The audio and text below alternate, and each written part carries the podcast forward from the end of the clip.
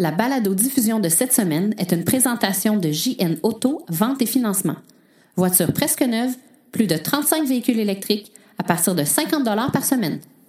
Le déploiement des bornes de recharge rapide en Ontario ne se fait pas aussi vite que prévu. Tesla a maintenant une capitalisation boursière de plus de 47 milliards de dollars, c'est plus que Audi et Ford. Le réseau Flow installe la première borne de recharge rapide dans un Canadian Tire Gas Plus. C'est la première de plusieurs. Et nous annonce également que des bornes de recharge seront installées dans les Cadillac euh, Fairview dans 15 centres commerciaux. La Cadillac CT6 hybride rechargeable arrive aux États-Unis. Il est possible, vraiment possible d'avoir une voiture électrique même si on n'a pas de borne de recharge à la maison la chronique de Maxime Séguin-Durand qui nous parle des coûts liés à l'utilisation d'un VE, les événements à venir dans le monde des voitures électriques, tout ça et bien plus encore dans ce septième épisode de la balado-diffusion Silence, on roule.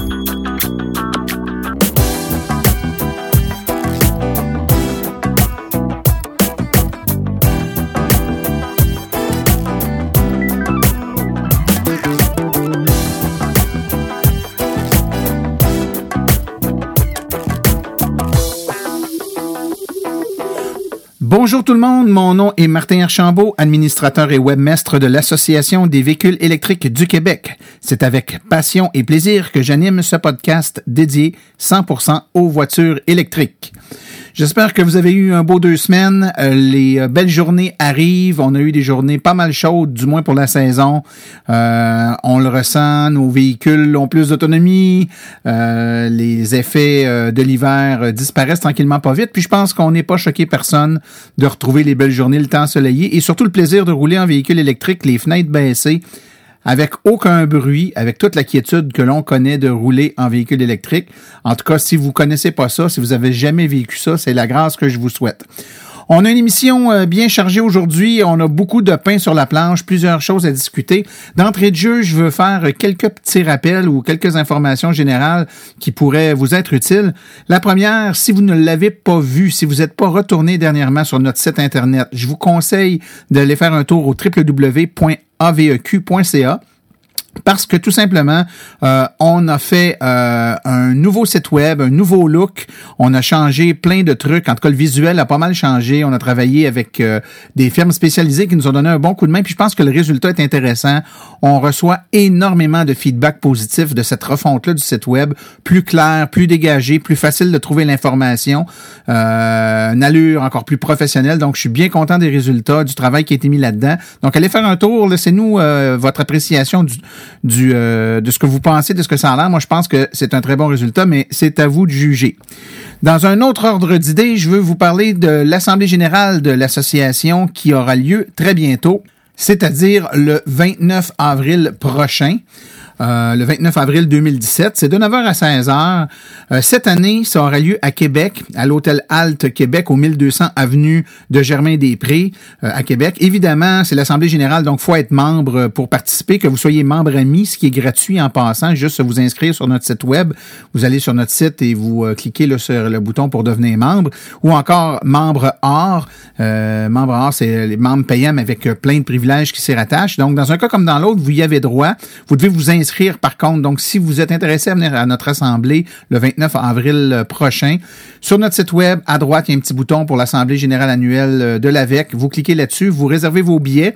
Euh, c'est gratuit, évidemment, pour l'Assemblée générale annuelle. Par contre, on a une option. Pour 35 vous avez un dîner qui est servi avec trois conférences, avec des conférenciers de renom. Je pense que ça va intéresser beaucoup de personnes. On aura comme conférencier Madame France Lampron, qui est directrice du circuit électrique. On aura également Thierry Saint-Cyr, chef des infrastructures, projets spéciaux et affaires publiques de Théo Taxi. Et finalement, M. Pierre Langlois, qui est bien connu, auteur du livre Rouler sans pétrole. Donc, ces trois conférenciers-là euh, pourront euh, vous entretenir de sujets fort intéressants en lien avec l'électromobilité. Mais pour y assister, là, vous devez choisir l'option euh, avec le billet pour le dîner. Donc, c'est sur notre site web, vous avez toute l'information. Je vous incite à venir en très grand nombre. Finalement, si vous ne l'avez pas encore fait, on a sur notre site web un sondage qui permet euh, de recueillir de l'information. À toutes les années, on fait un petit sondage sur l'électromobilité au Québec. C'est important de répondre parce que ça nous permet de tracer un portrait fidèle et toutes les informations qui sortent de ce sondage-là euh, seront publiées sur notre site web et sont utilisées après ça euh, par des médias traditionnels, par des journalistes. Ça trace un portrait là, le plus fidèle possible de l'état de la situation. Donc, si vous voulez aller répondre à notre sondage, évidemment, c'est pour ceux qui ont déjà une voiture électrique. Vous allez au www.aveq.ca barre oblique sondage 2017. C'est aussi simple que ça. Ou encore à partir de la page d'accueil de notre site web, là, vous allez trouver facilement le lien pour y aller. Alors, sans plus tarder, commençons tout de suite avec les nouvelles des deux dernières semaines.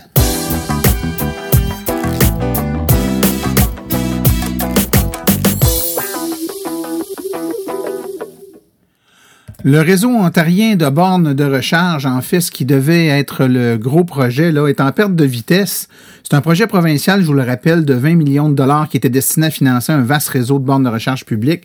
Et puis, il y a beaucoup de retards imprévus qui se cumulent. Le gouvernement s'est engagé à mettre en fonction 485 nouvelles bornes qui doivent euh, composer la première phase de son corridor transfrontalier de chargeurs rapides d'ici la fin mars.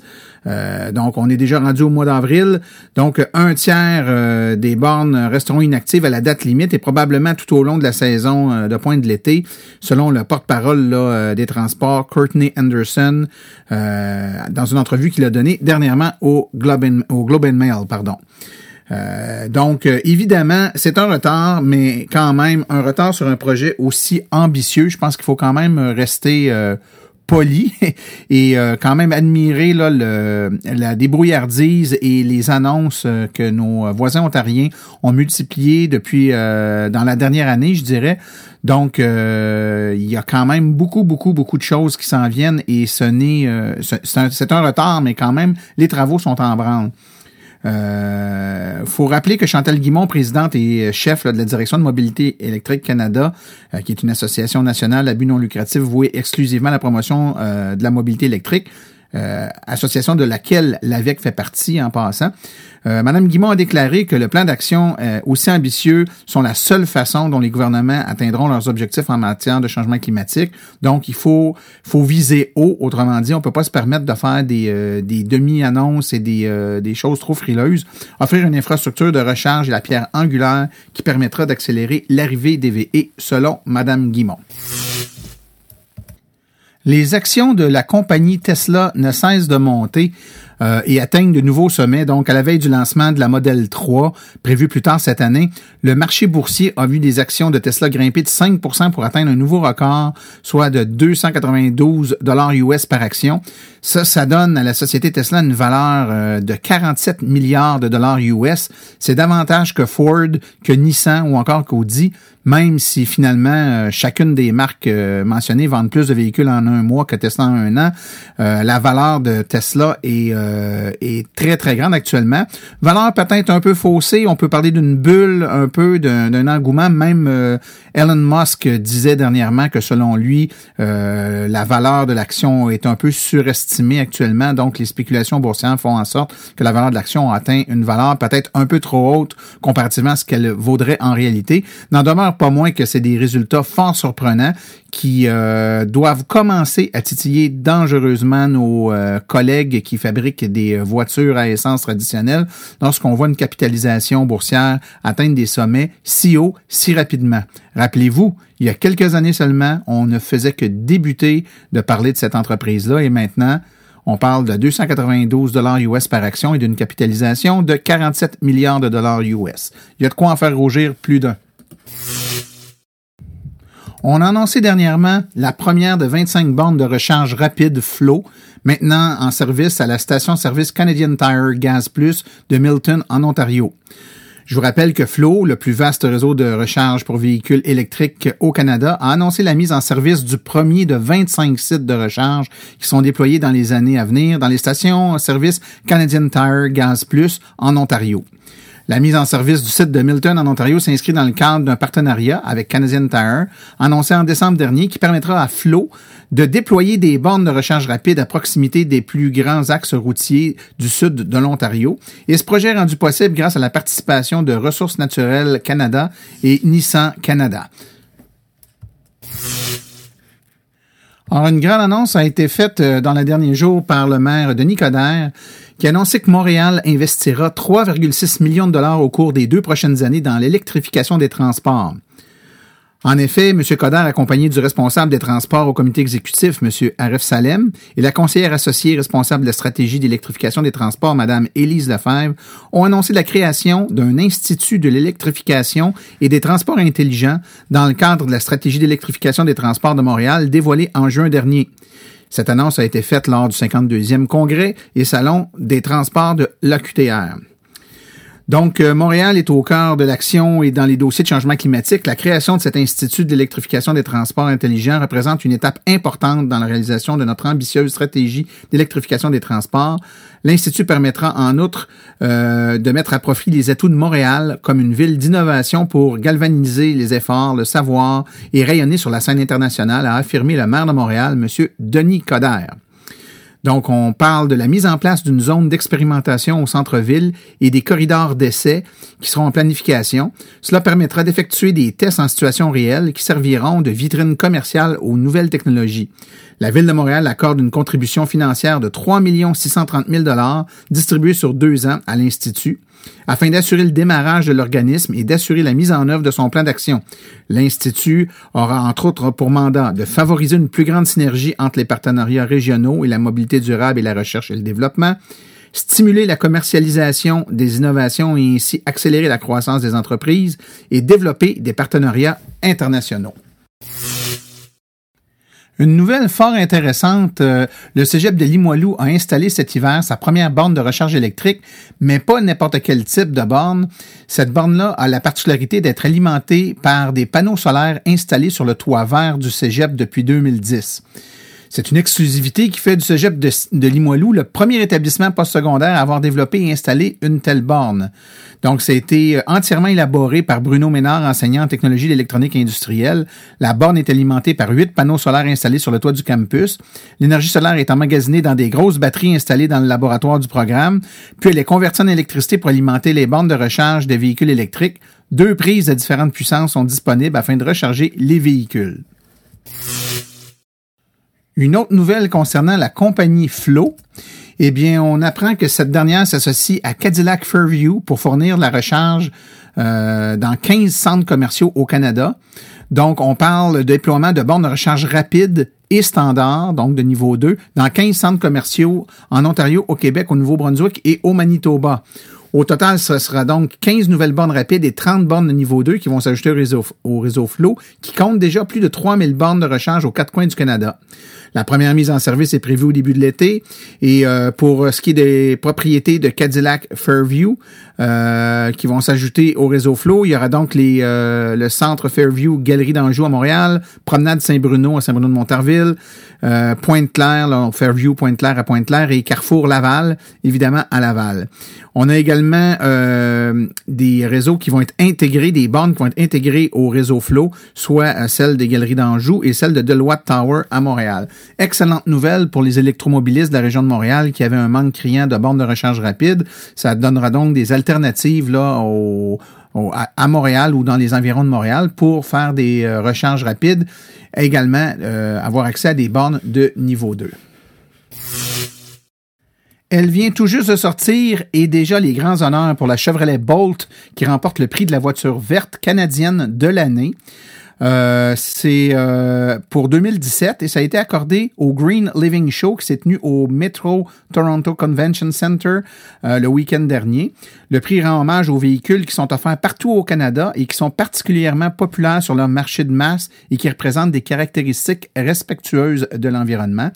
Donc, avec ses 383 km EPA annoncés d'autonomie, on peut pas dire que c'est euh, un prix remporté pour rien pour la Chevrolet Bolt, qui euh, semble faire de façon assez générale l'unanimité sur euh, le fait que c'est une voiture de, de, grande qualité. Tous ceux qui ont la voiture à venir jusqu'à date ne font que terrir d'éloges en son égard. D'ailleurs, il y a peut-être trois ou quatre balados-diffusions, là, on avait une entrevue avec un, des tout premiers propriétaires qui dressait tous les avantages et les bénéfices qui euh, déjà semblaient émaner de cette petite merveille. Eh bien, voici une nouvelle tout à fait surprenante. Les États-Unis ont franchi le cap du 10 milliards de milles électriques. Eh bien oui, euh, si on le convertit en kilomètres, on parle environ de 16 milliards de kilomètres. Ça a été publié sur euh, le site Plugless euh, dernièrement. Ça veut dire qu'au final, là, ils ont évalué qu'environ 16 milliards de kilomètres entièrement électriques ont été parcourus en ce début d'année 2017. Là-dessus, il y a environ 80% qui ont été couverts par les trois modèles les plus populaires, soit la Chevrolet Volt, qui a fait 3 milliards de, de, kilomètres, la Nissan Leaf, 2,9 milliards et la Tesla S 2,2 milliards. Donc, euh, ça démontre que plus le temps passe, plus le nombre de kilomètres roulés euh, complètement en l'électricité augmente et ça augmente évidemment de façon exponentielle, un peu avec euh, l'adhésion aux véhicules électriques un peu partout en Amérique. Donc, c'est un cap assez intéressant de, franchir, donc celui des 10 milliards de milles ou 16 milliards de kilomètres. Elle était déjà populaire en version à essence. Elle le sera probablement tout autant en version électrique, espérons-le. La Cadillac CT6 hybride rechargeable vient d'arriver aux États-Unis.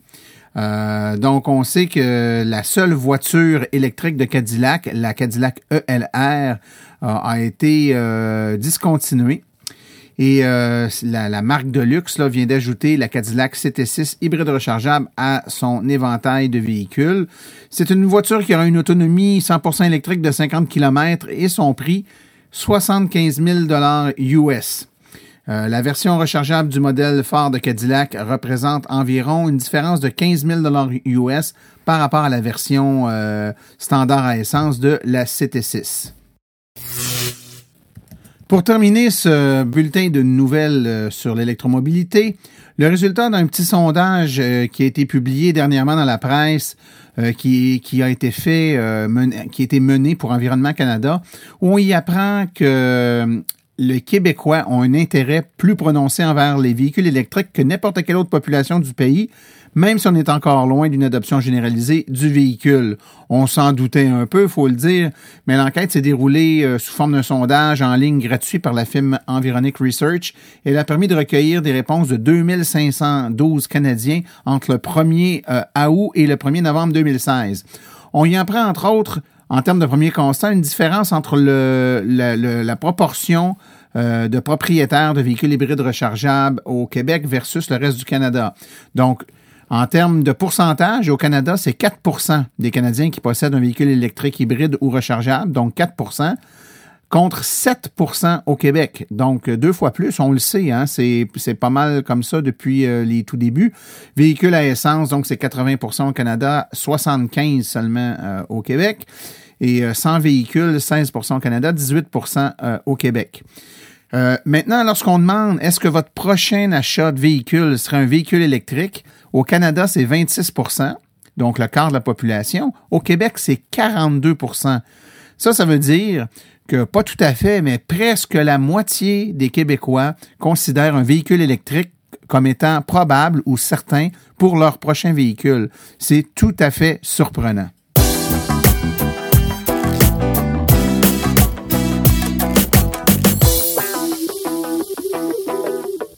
Eh bien, cette semaine, euh, aux entrevues, euh, on a un modèle un peu spécial. En effet, c'est pas une, mais bien deux personnes que j'ai rencontrées pour nous parler euh, de la réalité d'avoir un véhicule électrique dans un contexte où on n'a pas une borne de recharge à la maison. Plusieurs d'entre vous, certains auditeurs du podcast également m'ont écrit pour me demander de parler de ce sujet-là parce que effectivement, certaines personnes vivent soit dans des condos où c'est impossible euh, de parler règlement, ou encore dans des, euh, des duplex, des triplex, dans des rues typiques de Montréal, où il est euh, impossible d'installer une borne de recharge parce que notre voiture est stationnée en bordure de la rue. Qu'est-ce qu'on fait? Est-ce que c'est vivable? Est-ce que c'est viable d'avoir une voiture électrique dans un tel contexte? Et c'est pour ça que j'ai rencontré deux électromobilistes qui vivent cette réalité au quotidien. Le premier est Gabriel Keane, qui vit dans l'est de la ville de Montréal, et le second est Maxime Séguin-Durand, qui, euh, pour sa part, demeure euh, sur le plateau Mont-Royal. Alors, je leur ai posé la question suivante. Euh, de quelle façon chargez-vous votre véhicule électrique au quotidien puisque vous n'avez pas de borne à la maison? Voici les réponses tout d'abord de Gabriel Keane et ensuite de Maxime Séguin-Durand. Ben, en fait, quand j'ai acheté l'auto, la, station de recharge la plus proche était à peu près à une quinzaine de minutes de marche aux Galeries d'Anjou. Puis euh, ce que je faisais, c'est que je, je, la chargeais là, après ça, je marchais jusque chez nous. Puis quand elle avait terminé de charger, je marchais jusque là pour aller ça, la débrancher puis la stationner chez nous. Mais euh, je dirais, il y a à peu près, euh, je devrais dire peut-être 6 à 7 mois de ça, euh, la ville, la ville d'Anjou a installé une, une borne de recharge, mais à 5 minutes au centre communautaire. C'est juste en arrière de chez nous. maintenant, ce que je fais, c'est que je me charge là et c'est beaucoup moins loin. Puis si vraiment j'ai besoin de, si je dois rouler plus, puis que j'ai besoin vraiment d'une recharge d'appoint, si on peut dire, euh, où je travaille, il y a un, stationnement intérieur et il y, a des, prises murales standards. Donc, je prends le, cordon d'extension pour mon auto, puis je me branche là. Mais ça, c'est vraiment juste si j'en ai besoin, puis j'ai juste eu besoin de faire ça une fois. Ben, en fait, euh, moi, je suis sur le plateau à Montréal, donc euh, il y a quand même des infrastructures. Euh, en fait, à côté de où moi je vis, à peu près à 5 minutes, j'ai des installations, j'ai des, des bornes de recherche publiques. Puis, à peut-être euh, un, peu moins d'un kilomètre, j'ai un concessionnaire Nissan. Donc, je peux alterner entre les deux, puis des fois, je vais faire des recherches là-bas. Si je suis mal pris ou quoi que ce soit, euh, euh, j'ai une borne, c'est une borne publique proche, puis il y en a des nouvelles qui, sont, euh, qui, sont, qui viennent d'être installées, puis que je vais pouvoir utiliser là, incessamment. J'ai pas besoin d'utiliser mon auto euh, nécessairement tous les jours. Puis quand je l'utilise, euh, c'est c'est pas nécessairement sur des très très longues distances. Là, comme je suis à Montréal, euh, j'ai accès à peu près à, tout à 5-7 km. Euh, mais oui, c'est ça. Si j'ai besoin de la brancher, je la laisse pas devant chez moi. je vais la brancher puis je reviens à la maison. Tout dépendant de si, j'ai le temps, je vais aller la porter un peu plus loin, je vais la porter chez le concessionnaire, je la laisse là trois heures, je reviens chez moi puis je reviens la chercher après dans trois heures plus tard. C'est 800 mètres, un kilomètre, c'est pas la fin du monde. Puis euh, sinon, ben oui, c'est ça, je vais la porter dans le dans le, stationnement qui est derrière chez moi. Par la suite, j'ai demandé à nos deux invités euh, quelle façon ils envisageaient la recharge de leur voiture. Est-ce que c'est euh, à, tous les jours? Est-ce que c'est euh, de temps en temps? Est-ce qu'à chaque fois qu'ils se branchent, ils rechargent à 100% la voiture ou se redonnent seulement quelques kilomètres supplémentaires? Donc, juste pour voir un peu, euh, malgré le fait qu'ils doivent se charger ailleurs qu'à la maison, quel, quel schème, par quelle approche ils ont décidé d'entrevoir de, la recharge de leur voiture là, sur une semaine typique? Alors, écoutons leur réponse. Non, je, la charge, je la charge à 100%, mais je le fais pas, je le fais pas tous les soirs. De manière réaliste, je dirais, en hiver, je fais autour de 100 km avec l'auto. Donc, il faut que je la charge à tous les. L'hiver, je dirais à tous les deux jours. L'été, je dirais peut-être à tous les trois jours euh, que je vais la brancher. Je la charge jusqu'à 100%. Quand je reçois le, le courriel du circuit électrique, je marche, puis je vais la débrancher, puis je repars chez nous. C'est certain que pour l'instant, comme j'ai pas euh, j'ai pas 35-40 km à faire par jour pour me rendre au travail ou à la maison, euh, je suis plus flexible, puis c'est plus euh, ça va dépendre des circonstances. Je me sers des bornes de rue. Des fois, je, ça peut être, mettons, un, vendredi soir quand je vais au restaurant. Bon, ben, je vois que je suis à 20 de, de batterie. Ben, je me dis, là, je vais me stationner en face d'une borne de recharge. Puis pendant que je mange ou pendant que je fais mon activité, ben, l'auto recharge. Là, donc, je me sers vraiment des infrastructures. Puis j'y vais au fur et à mesure. J'y vais selon mes besoins. Ben là, c'est une bonne question parce que ça va être. Euh, en fait, là, j'ai pour mille et une raisons, j'ai là, je suis rendu avec une 30 kW, une, une Leaf 30 kW. Donc, euh, puis je l'ai eu, il commençait à faire froid en fait quand je l'ai eu. Donc, c'était le début de l'hiver. Donc, euh, quand j'avais bon, une 80 à 100 km d'autonomie, disons l'hiver, euh, en ville, donc j'y allais peut-être tout dépendant, trois fois par semaine, deux fois par semaine. Euh, trois fois par semaine, c'est plus réaliste. Puis euh, l'été, j'ai bien hâte de voir ça va être combien. Comme ça risque d'être 180-200 km, je risque d'y aller une à deux fois, rarement deux fois par semaine. Ma question suivante a plutôt été en lien avec les coûts euh, rattachés avec le fait de se charger à une infrastructure euh, publique. C'est-à-dire que nos deux amis, Gabriel et Maxime, euh, ne se chargent pas à la maison, donc au tarif euh, que l'on paie l'électricité à la maison, c'est-à-dire pas très cher au Québec si on se compare avec les autres provinces ou les autres pays.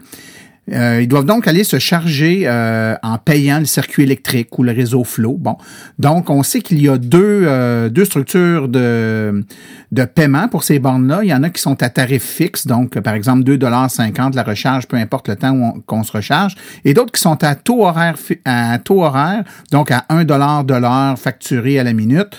C'est le cas d'ailleurs des bornes de recharge rapide qui sont à 10 dollars de l'heure facturées à la minute.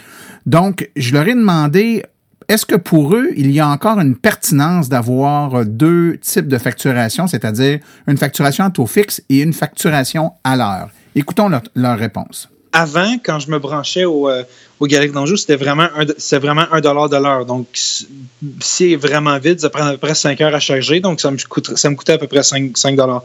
Mais maintenant, celles qui ont installé au, euh, centre communautaire, c'est une borne à 2,50. Donc, je peux, je peux la laisser là et ça coûte carrément la moitié de ce que ça coûtait avant. Et en plus, c'est plus proche.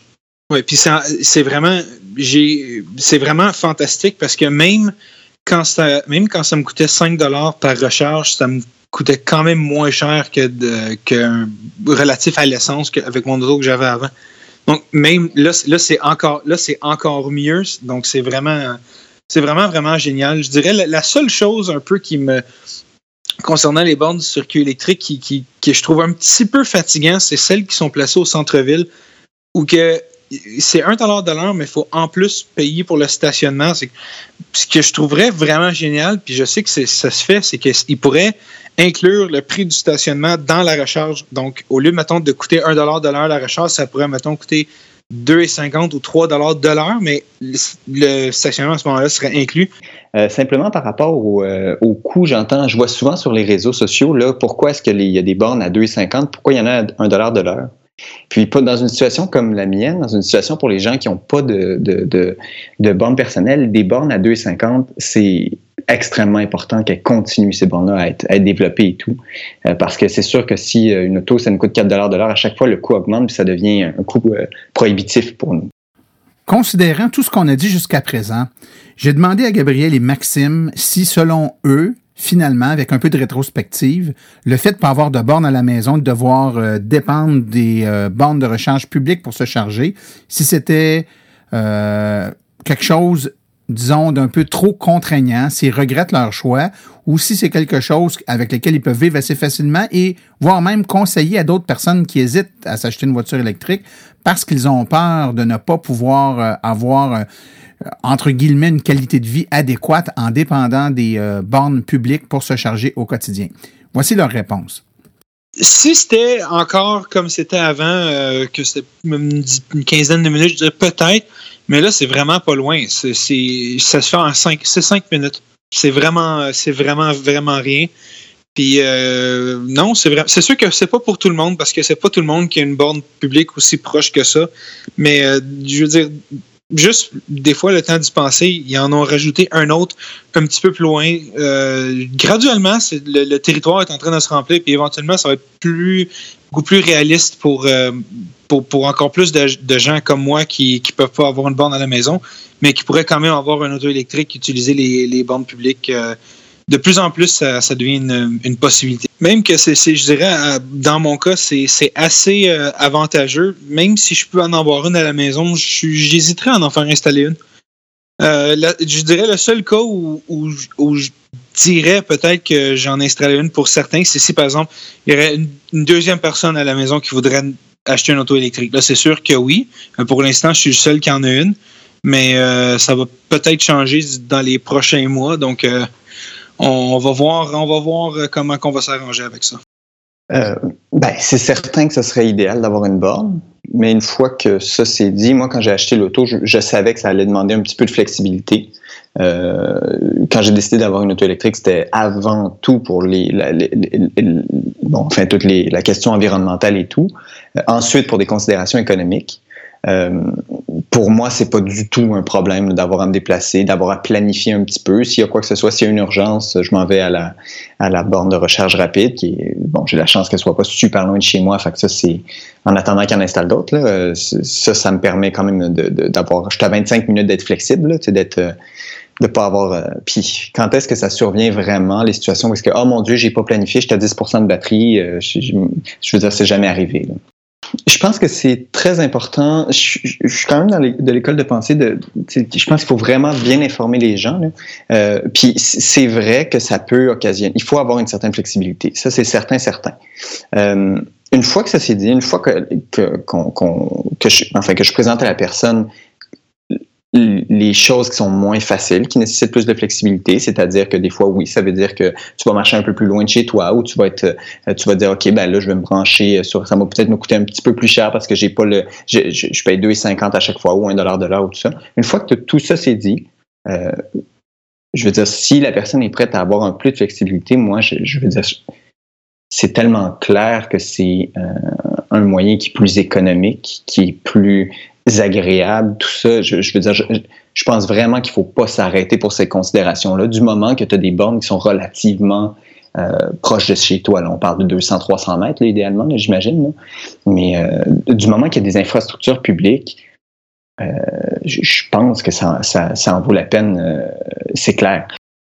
Ça fait, j'ai eu, j'ai mon auto depuis le mois d'août et je pense que c'est jamais arrivé que j'étais dans une situation là, où est-ce que c'était, mon Dieu, euh, il n'y a pas de bande de libre, je suis mal pris, il faut que je prenne l'auto demain.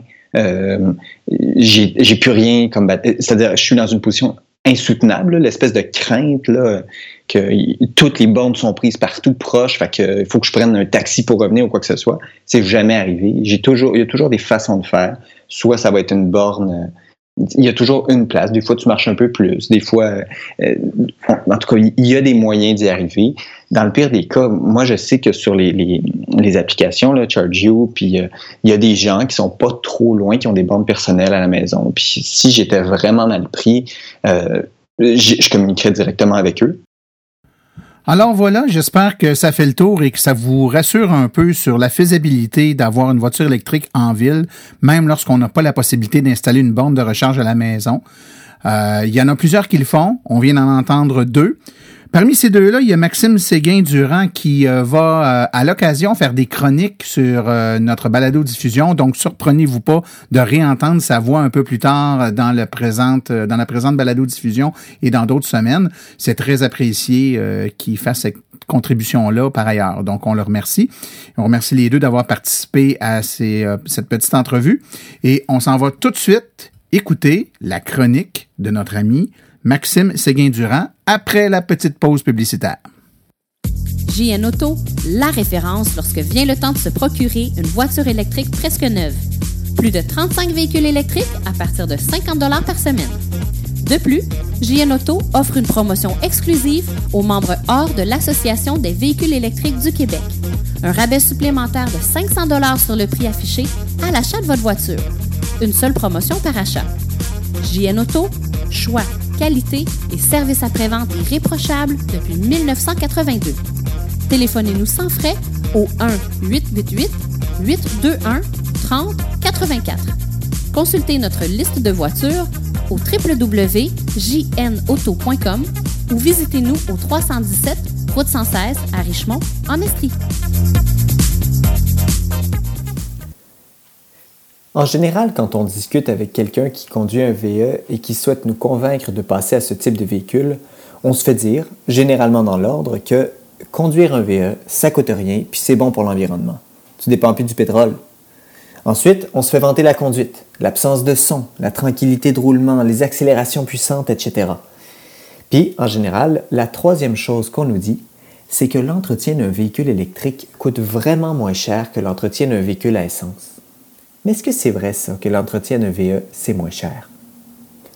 En fait, cette idée réside essentiellement dans le fait que le fonctionnement d'un véhicule électrique est beaucoup plus simple que celui d'un véhicule thermique. En effet, les VE sont composés de beaucoup moins de pièces que les véhicules traditionnels. Le moteur d'un VE est essentiellement composé d'aimants et évidemment des batteries. Excite donc le moteur à essence et ses pistons, ses courroies, la transmission à plusieurs vitesses et, bien évidemment, le réservoir d'essence. En somme, c'est des centaines de pièces de moins qui sont nécessaires pour faire fonctionner un VE. Et plus c'est simple, plus c'est fiable. C'est un peu le même raisonnement que pour les increvables téléphones à roulettes de nos grands-parents. Ça brise jamais. Surtout si on les compare à nos téléphones intelligents qui offrent beaucoup plus de fonctionnalités, oui, mais qui sont aussi beaucoup plus fragiles, puisqu'il faut les changer après seulement quelques années d'utilisation. Bon, si on était cynique, on dirait peut-être que l'obsolescence programmée y est pour quelque chose et que ça profite aux entreprises de faire du matériel plus fragile. Mais comme on n'est pas cynique à l'avec, on dit pas ça. Qui plus est, les parties centrales d'un véhicule électrique, soit la batterie, le moteur et les autres composantes électroniques principales, requièrent très peu d'entretien. Il n'y a pas de liquide à changer. L'usure des freins est beaucoup plus lente en raison notamment du freinage régénératif. Également, il y a moins de parties qui sont en mouvement, ce qui réduit le risque de bris. Le résultat, c'est que les moteurs électriques sont reconnus pour leur longévité et leur entretien quasi inexistant.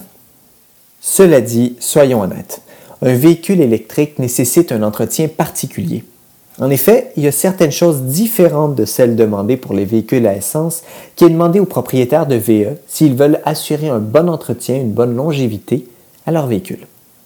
On peut penser au nettoyage des freins, environ deux ans, à la vérification de l'état de la batterie, annuelle.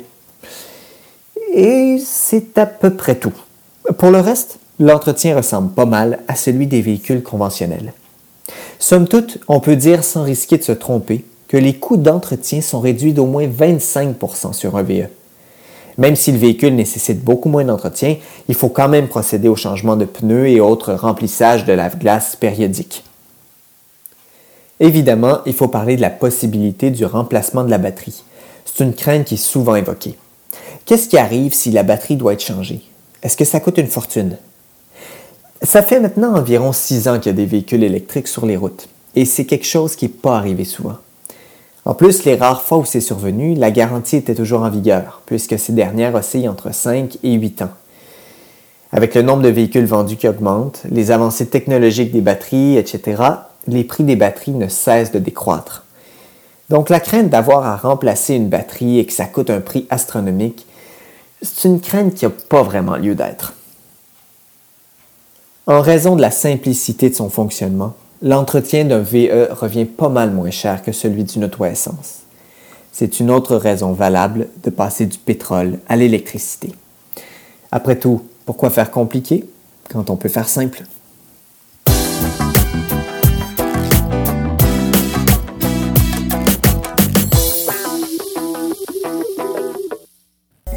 Alors voici les nouvelles dans le monde de l'électromobilité pour les semaines à venir. Les mercredis Montréal Autoprix Division électrique ont toujours lieu tous les mercredis soirs jusqu'à la fin du mois de mai. C'est au 5600 métropolitain Est à Saint-Léonard. De l'information sur le véhicule, des essais routiers, euh, beaucoup d'informations, même des conférences. Donc on vous invite à aller faire un tour. Le jour de la Terre, c'est le 22 avril, le jour de la Terre, à Bonaventure, de 10h à 15h. Euh, au locaux local 93A Avenue Grand Prix Bonaventure. Vous aurez de l'information et des essais routiers sur les véhicules électriques. Le Branchez-vous Montréal, le plus gros événement euh, en électromobilité de la région de Montréal, les 22-23 avril prochains, au Quai de l'Horloge, au Vieux-Port de Montréal. Conférences, informations et essais routiers. Le mardi 2 mai 2017, 19h, conférence sur les véhicules électriques qui sera donnée à la Bibliothèque municipale de Saint-Georges-de-Beauce par M. Neil Mathieu, directeur régional de Beauce-Appalaches pour l'AVEC. 5 au 7 mai 2017, Expo Santé Mieux-être au Centre des Foires de Sherbrooke, des conférences de l'information et des essais routiers. Euh, la tournée d'inauguration du réseau de bornes de recharge rapide roulé vers la Gaspésie le 7 mai 2017 à Sainte-Anne-des-Monts en avant-midi et à Matane en après-midi. Allez faire un tour et rencontrer des vrais passionnés euh, de voitures électriques. Le branchez-vous de Gatineau les 6 et 7 mai 2017 à la place de la Cité de Gatineau, à l'angle des boulevards de la Cité et de la Gap, des conférences, de l'information et des essais routiers.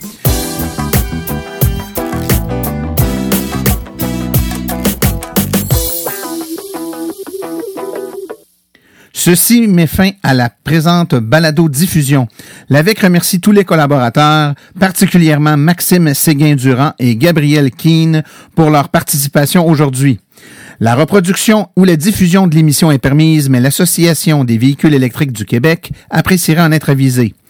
Toutes questions concernant l'émission peuvent être envoyées à l'adresse martin.aveq.ca toutes les questions générales regardant l'électromobilité ou l'association, vous pouvez écrire à info.aveq.ca. Pour vous renseigner et avoir accès à toute la documentation de la VIC, visitez le www.aveq.ca.